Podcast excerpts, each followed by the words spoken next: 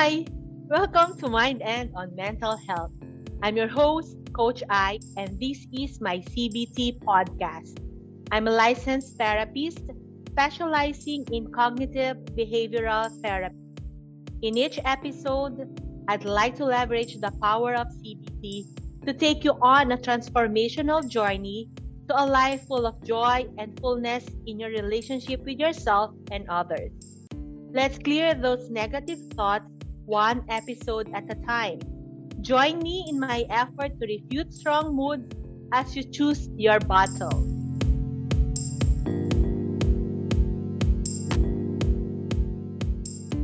How to break the stigma. Kung isa ka sa mga tao nakakaramdam ng depression, anxiety, or any strong emotions, these are the three things that you can do right now to boost your self-esteem and raise your tolerance for stigma.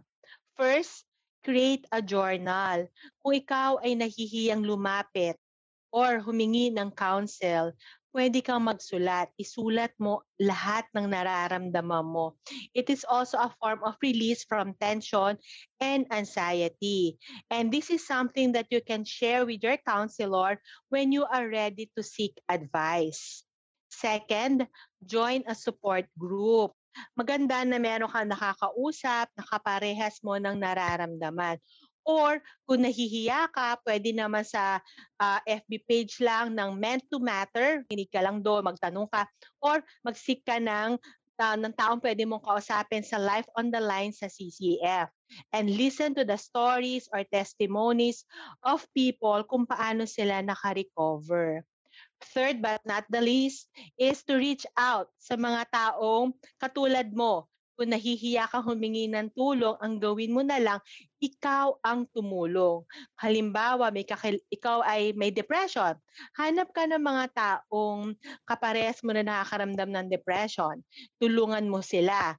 Instead na ikaw ay magkulong sa kwarto, encourage mo silang lumabas. Kung ayaw mo makipag-usap, ikaw ay makipag-usap sa mga tao nakakaramdam ng ganoong emosyon. Okay? Ito naman, these are the things that you can do as a family member or friend who lives with a person with mental illness. First, be involved in the treatment.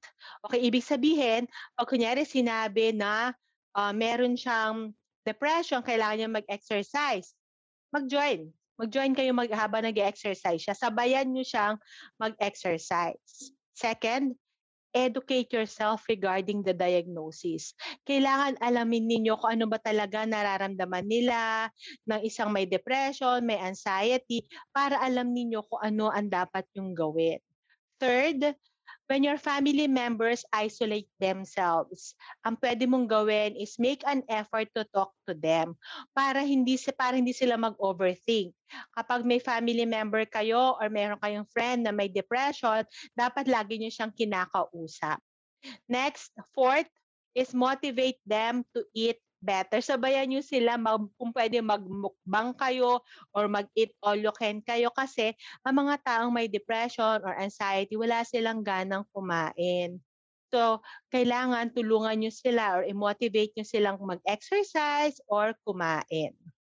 Next, how professionals can help break the stigma. First, create an advocacy group. Marami sa mga taong um, make strong emotions, depression, anxiety, nahihiya sila mag-reach out. So, as professionals, mas maganda na makagawa tayo ng grupo na private na kung saan they can easily message us. And also create awareness campaigns. Post tayo sa FB natin, gamitin ang podcast or YouTube para magkaroon ng awareness. Second, educate people through webinars or workshop. Third is volunteer pwede tayo mag-volunteer sa PMHA or sa counseling program ng ating mga churches. Fourth is be available at arm length reach for people who needs us. Ibig sabihin, dapat madali tayong ma-reach, madali tayong makita ng mga taong nasa paligid natin na nangailangan ng ating help. If you're having trouble breaking the cycle of mental health stigma, I'm here to assist you take that step to a healthier, happier mindset. This has been Coach I on the Mind and on Mental Health CBT podcast. Reach out to me by the Facebook group Meant to Matter, Meant M E A N T, and my Facebook account Eileen Evangelista Ang, Eileen A I L E E N. I borrowed the quote from Les Brown. You ask for help not because you are weak, but because you want to remain strong. The hurt and pain you are feeling is temporary unless you choose to dwell on it.